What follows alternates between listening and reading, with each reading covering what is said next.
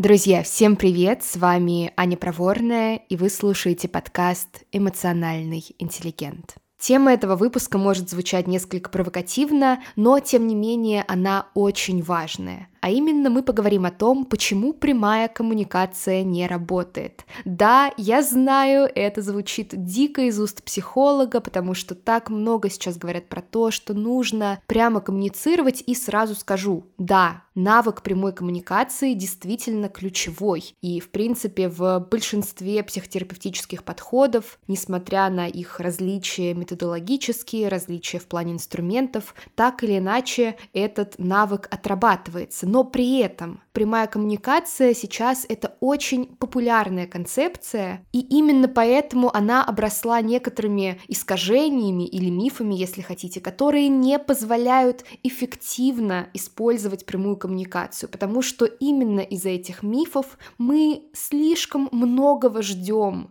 от прямой коммуникации. Нам кажется, что это ключ ко всему, но на самом деле это просто хороший инструмент. В этом выпуске я хочу разрушить четыре основных мифа про прямую коммуникацию для того, чтобы у вас сформировалось более реалистичное представление о том, что это вообще такое и к каким результатам на самом деле прямая коммуникация способна вас привести. Потому что в любом случае, когда мы погружаемся в свою фантазию, в том числе фантазию о том, что сейчас я научусь прямо коммуницировать, и от этого все мои проблемы в отношениях порешаются, мы не можем эффективно помогать помогать себе менять реальность. Мы просто не видим эту реальность, мы бьемся головой о косяки, об углы, потому что нам очень не хочется смотреть на то, как на самом деле устроены отношения и как на самом деле функционирует коммуникация. И перед тем, как начать, напомню, что если вам нравится подкаст «Эмоциональный интеллигент», я буду очень благодарна за оценки, отзывы, за какие-то отметки в соцсетях или просто если вы с каким-то близким человеком, знакомым человеком поделитесь подкастом, скинете какой-нибудь выпуск в личной переписке, это в любом случае очень помогает развивать очень любимый мной и, надеюсь, в какой-то степени вами проект. А теперь поехали. Миф Первый. Если я достаточно прямо коммуницирую, то мы в общении обязательно придем к какому-то пониманию, то обязательно чего-то продуктивного мы достигнем, а если не достигаем, если меня не слышат или если к моим словам не прислушиваются, это значит, что нужно еще побольше или еще попрямее покоммуницировать, и тогда-то мы дойдем до той самой гармонии в отношениях. Идея это, конечно, очень приятная, потому что она погружает тебя в такую сладкую иллюзию всесилия, и там ты можешь не сталкиваться с ограничением прямой коммуникации, которое в реальности существует, и оно неизбежно. Ограничение это заключается в том, что прямая коммуникация работает тогда, когда прямо готовы коммуницировать обе стороны. Если, например, твой партнер в отношениях не готов брать на себя ответственность за свои потребности, границы, желания, не готов набираться смелости, чтобы тебе говорить о том, что с ним происходит, то можно хоть обкоммуницироваться – это не приведет к взаимопониманию, это не приведет к какому-то решению. И это ограничение кажется весьма очевидным, но на самом деле, когда ты находишься в ситуации, в непростой ситуации в отношениях, когда есть напряжение, когда сложно взять паузу и подумать, что происходит, очень многие люди скатываются к тому, что как бы берут какую-то чрезмерную ответственность на себя. Этим людям кажется, что если я говорю и меня не слышат, то это потому, что я как-то неправильно говорю, то нужно как-то больше говорить или как-то лучше выражать свои мысли, более четко доносить, что именно со мной происходит. А может быть, я использую какие-то не те формулировки, но нет. Часто дело в том, что с другой стороны, на другом конце провода, просто нет готовности с вами строить какие-то партнерские отношения, по крайней мере, а, в плане коммуникации. Миф номер два – Прямая коммуникация — это очень просто. Тебе нужно говорить все, что ты думаешь, и тогда ты великолепен. Коммуникация — это не просто, поэтому она часто воспринимается в крайностях. Либо ты подавляешь в себе свои чувства, желания, границы, либо же ты просто берешь и потоком выносишь все, что у тебя происходит в голове. Конечно же, в реальности прямая коммуникация — это не про то, что ты без какого бы то ни было фильтра все выливаешь на других людей и ожидаешь от них, что они будут благодарны за то, что ты что-то прямо коммуницируешь. Конечно, думаю, вы догадываетесь, что последствия такой коммуникации будут, скорее всего, не менее плачевными, чем полное отсутствие коммуникации словами через рот. Но есть и чуть более хитрая или более осознанная, возможно, версия этого мифа. Версия, в рамках которой есть идея о том, что если я коммуницирую прямо через я-сообщение, то тогда точно все будет хорошо. Я-сообщение — это, по сути, такой инструмент, который тоже позволяет бережно, экологично коммуницировать, делать коммуникацию со своей стороны более эффективной, но при этом часто недостаточно люди вдаются в подробности, а что же именно предполагается в этих я-сообщениях, потому что по названию кажется, что я-сообщение — это когда я начинаю как минимум предложение со слова «я» и как бы говорю вот от своего лица, то есть я не говорю, что «ты дурак», я говорю, что я чувствую, что ты дурак. Я понимаю, это звучит комично, но при этом на практике очень часто я сообщения именно в таком формате используются. То есть, по сути, происходит то же самое. Вы точно так же свое восприятие или свои какие-то мысли выливаете на другого человека, а сама суть я сообщения, она не раскрывается, потому что на самом деле я сообщение это не только про то, что вы начинаете со слова я, вы также говорите про свою призму, про свое восприятие, про чувства и про потребности, которые за этими всеми слоями лежат. То есть, по сути, я сообщение — это глубокий инструмент, это инструмент, который направлен в первую очередь на понимание себя, потому что в моменте сложно бывает понять, а что я чувствую, а почему я это чувствую, какие мои потребности сейчас не удовлетворяются или какие границы мои нарушаются. Это все действительно непросто, и поэтому часто мы воспринимаем прямую коммуникацию либо как просто выливание своих чувств и мыслей на другого человека, либо в более осознанном варианте, когда мы всю эту конструкцию начинаем со слова «я». Но, конечно, ни тот, ни другой варианты не приведут вас к тому, чтобы коммуницировать бережно и при этом находясь в контакте с собой. И тут может возникнуть вопрос. Так, понятно про то, что я сообщение это более масштабная конструкция, но как в целом понять, вот если я сейчас что-то, например, своему партнеру в своих отношениях рассказываю, это я просто прямо коммуницирую, либо это я как-то чрезмерно делюсь или чрезмерно выливаю свои мысли, свои чувства на другого человека. Где эта грань? Конечно, грань не то чтобы совсем точная, статичная и будет подходить под все ситуации, но базовый критерий, на который можно ориентироваться, это функциональность. То, что я сейчас расскажу, это как-то поможет нам в той ситуации, в которой мы оказались. Не мне поможет просто почувствовать себя легче, потому что я сбрасываю пар, а именно нам как паре. Предположим, произошла какая-то неприятная ситуация в отношениях, например, партнер забыл про годовщину. Действительно очень неприятно. И когда это происходит, скорее всего, вы чувствуете много разных эмоций, много мыслей крутится у вас в голове. Он козел, он безответственный, ему вообще плевать на меня, ему ничего не важно, он меня не слушает. И вы имеете право на эти мысли и чувства. Эти чувства нормальны, они имеют место быть. Но насколько это в долгосрочной перспективе, прямая коммуникация относительно именно этого первичного потока, поможет отношениям? Скорее всего, не особо, потому что если вы будете выражать именно то, что ты козел, ты безответственный, ты меня не любишь, то шанс того, что человек просто уйдет в какую-то защиту, повышается, защиту от чувства вины невыносимого «я плохой» я ужасный человек, что я наделал.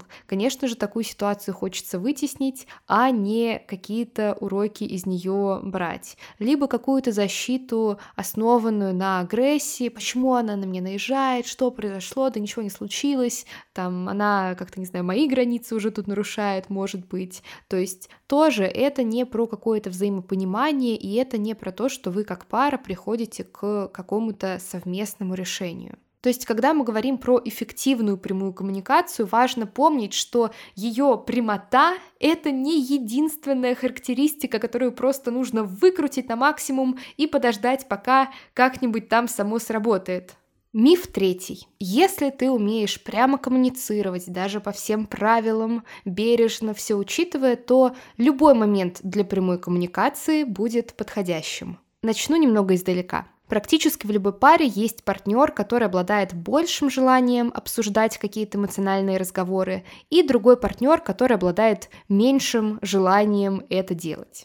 Партнер, который обладает большим желанием говорить про эмоции, часто ощущает свою позицию как верную. Ему кажется, что на его стороне правда, так и нужно, нужно обсуждать. А если твой партнер сейчас не хочет говорить, то он закрывается, то он уходит в свои травмы, или тип привязанности у него какой-нибудь не такой, и вообще ему давно пора к психологу. И более того, это ощущение своей правоты, конечно же, поддерживается общим дискурсом вокруг коммуникации, про то, что важно говорить, важно говорить открыто. И да, это все важно, но Единственная проблема этой ситуации заключается в том, что для того, чтобы говорить, даже говорить экологично, бережно, учитывая границы, нужно добровольное согласие с обеих сторон. Очень похожие процессы происходят в сексуальной сфере. Например, обычно в отношениях есть один человек, который в этот конкретный промежуток времени хочет больше, второй человек, который хочет меньше. Это нормально. Но глобальные проблемы с желанием часто возникают по принципу снежного кома, когда человек, который хочет меньше, начинает воспринимать себя и свое состояние как неправильное. Со мной что-то не так, какая-то поломка, как это стыдно, как это ужасно. То есть человек сам пытается на себя давить, от чего желание его только лишь снижается. При этом человек, который хочет больше секса, часто воспринимает свою позицию как верную, как правильную, и поэтому тоже зачастую не всегда осознанно, не всегда даже вербально давит на своего партнера от чего, естественно, сама ситуация в глобальном смысле только лишь становится хуже. К чему я сейчас привожу вот эту аналогию между желанием говорить в отношениях и желанием заниматься сексом? С одной стороны, плохая идея давить на человека, который чего-то не хочет, потому что невозможно заставить человека хотеть. Если пытаться заставлять человека хотеть, его желания, какие-то зачатки желания, они будут погибать, не имея возможности вырасти во что-то. С другой стороны, возвращаемся к идее про добровольное согласие. Я думаю, что для каждого из вас это абсолютно очевидно и априорно, что это необходимо в сфере каких бы то ни было сексуальных взаимоотношений любого характера, но при этом мы часто забываем, что когда мы говорим про эмоции, это также важно. У человека есть право говорить или не говорить. Думаю, сейчас у части аудитории возникло облегчение на этих словах, а у второй половины, наверное, негодование, раздражение, может быть, даже гнев. Это все нормальные эмоции, поэтому давайте обратимся к ключевому вопросу этого третьего мифа. Окей, а что делать-то, если партнер говорить не хочет? Что, вообще никогда не разговаривать, что ли? Просто сразу хоронить свои отношения, даже не пытаться за них бороться? Не обязательно. Я бы выделила две опорные точки для того, чтобы проще в таких непростых ситуациях в отношениях ориентироваться. Первое снова про эффективность. Важно помнить, что принуждать человека к разговору, когда он не готов, это не столько как-то плохо, неэтично, неправильно, это не мое дело говорить вам, что правильно и неправильно для вас. Но это не работает. Да, вы можете выудить какие-то слова, но это не будет способствовать тому, что человек раскрывается, что человек чувствует себя безопасно, что начинает вам просто что-то говорить без какого-то вашего усилия. Скорее, с каждым подобным разговором у партнера, который хочет меньше в целом говорить про отношения и про эмоции, чем вы, будет закреплять появляться ощущение, что разговор — это какая-то пытка, которая заканчивается только когда я какой-то удовлетворительный ответ даю. Второй важный момент заключается в том, что если ваш партнер меньше хочет говорить про эмоции, чем вы, это не означает обязательно, что он вообще не хочет говорить с вами. Некоторым людям просто нужно дать время и пространство. Можно, например, спросить, есть ли у тебя сейчас готовность со мной обсудить наши отношения? Если нет, если ты сейчас, например, занята или занят, окей, ничего страшного, все в порядке, давай просто выберем какое-то время, когда тебе тоже будет удобно. Очень многим людям просто нужно больше времени подумать, чем вам. Действительно что-то для себя сформулировать, набраться сил, какой-то готовности. Не обязательно это у вашего партнера появляется в тот же самый момент, когда это появляется у вас. Но это не говорит о том, что никогда этой готовности у человека не появится. При этом не стоит игнорировать, что действительно бывают люди, которым очень сложно со своими эмоциями, которые не хотят осмеливаться эти эмоции понимать, тем более уж их как-то коммуницировать. И да, это непростая ситуация, потому что принуждение все еще не будет работать но при этом построить какие-то долгосрочные хорошие отношения с таким человеком тоже будет трудно, потому что любые долгосрочные отношения проходят через определенные кризисы, а кризисы — это те периоды, когда, конечно, важно передоговариваться о чем-то, сверяться и делать это не через прямую коммуникацию сложно. И четвертый миф прямой коммуникации, самый главный и, мне кажется, самый неочевидный. Миф о том, что вербальной коммуникации достаточно. Давайте разберем этот миф на примере, но сначала две важные вводные. Первое.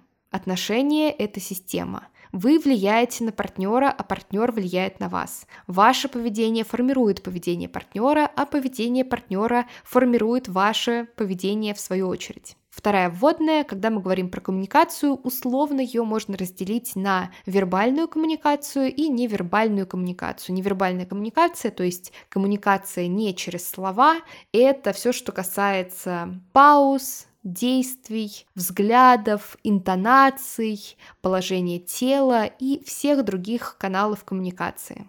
В общем и целом, все есть коммуникация, и она никогда не прекращается. Так вот, предположим, какая-то неприятная ситуация в отношениях, например, один из партнеров чувствует, что на нем слишком много ответственности. Предположим, женщина ощущает, что как-то она себя скорее чувствует не просто равным участником этих отношений, а скорее какой-то ломовой лошадью, Потому что, с одной стороны, финансы 50 на 50, но при этом бытовые вопросы на ней, дети на ней, готовка на ней, какое-нибудь, не знаю, внесение разнообразия интереса в сексуальную жизнь тоже скорее исходит от нее. И получается, что как-то это немножко неравный вклад, который вообще, вероятно, вызывает раздражение, негодование, и эти чувства накапливаются. И человек, оказавшись в такой действительно тяжелой ситуации, изматывающей, пытается как-то вербально это коммуницировать, возможно, даже опять же коммуницирует по всем правилам, через я-сообщение истинные, говорит о своих потребностях, говорит о своих чувствах без обвинения, но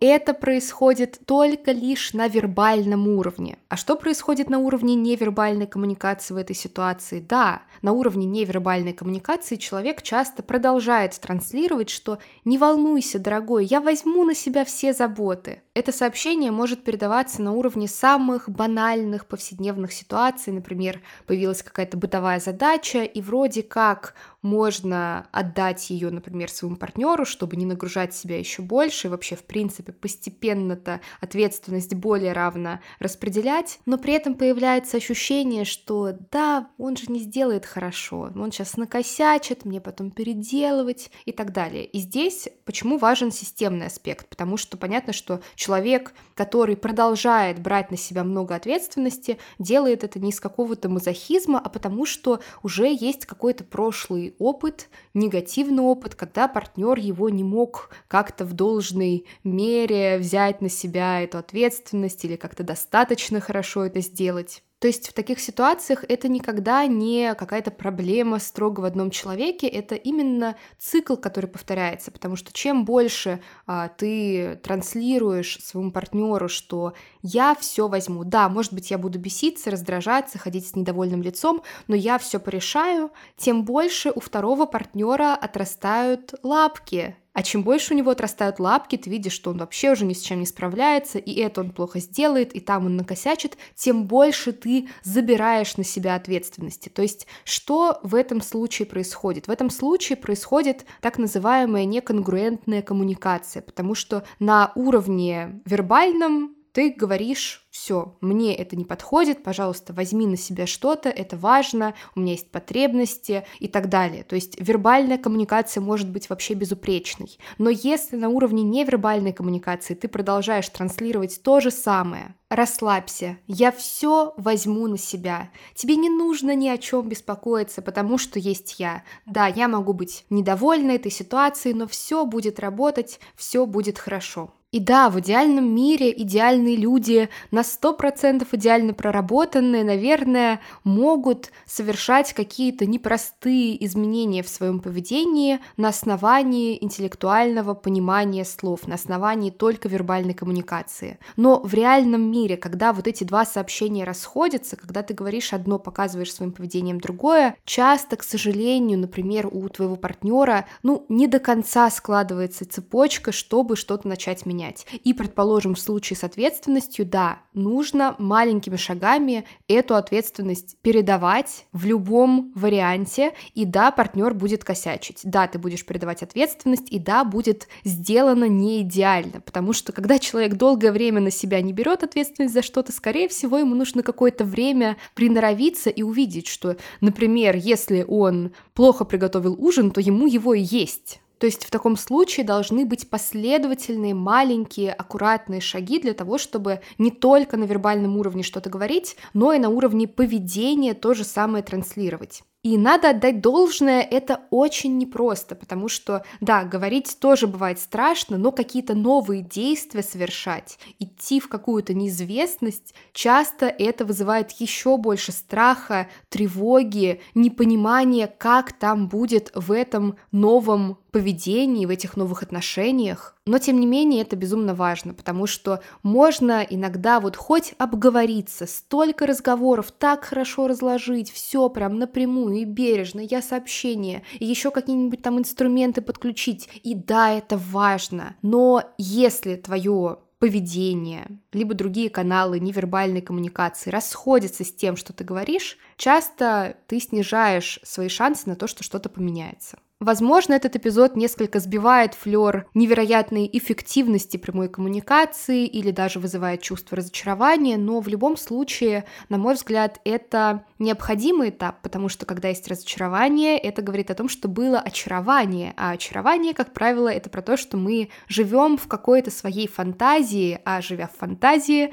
очень сложно что-то делать с нашей реальностью, как-то ее менять, подстраивать и создавать такую жизнь, в которой которой нам хорошо. И несмотря на то, что навык прямой коммуникации не наделяет тебя какой-то божественной силой и не помогает тебе контролировать, например, поведение других людей, все равно это очень важно, потому что в первую очередь прямая коммуникация — это про понимание себя — для того, чтобы что-то коммуницировать открыто, важно сначала заглянуть внутрь себя и понять, а что у меня на самом деле происходит. И на этом уровне часто возникают проблемы, потому что в первую очередь нам хочется вынести какую-то мысль вовне, сбавить пар, но мы не понимаем, а что именно с нами случилось. И если мы не понимаем себя, конечно, нам крайне сложно настраивать отношения, в которых мы находимся, в которых мы живем, крайне сложно делать их классными, делать их счастливыми, счастливыми, здоровыми, потому что здоровые отношения это в том числе про то, что ваши потребности на регулярной основе вами самими, вашим партнером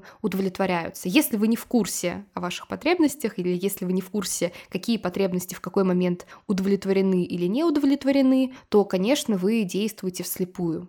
И на сегодня это все. С вами была Аня Проворная. До скорого. thank you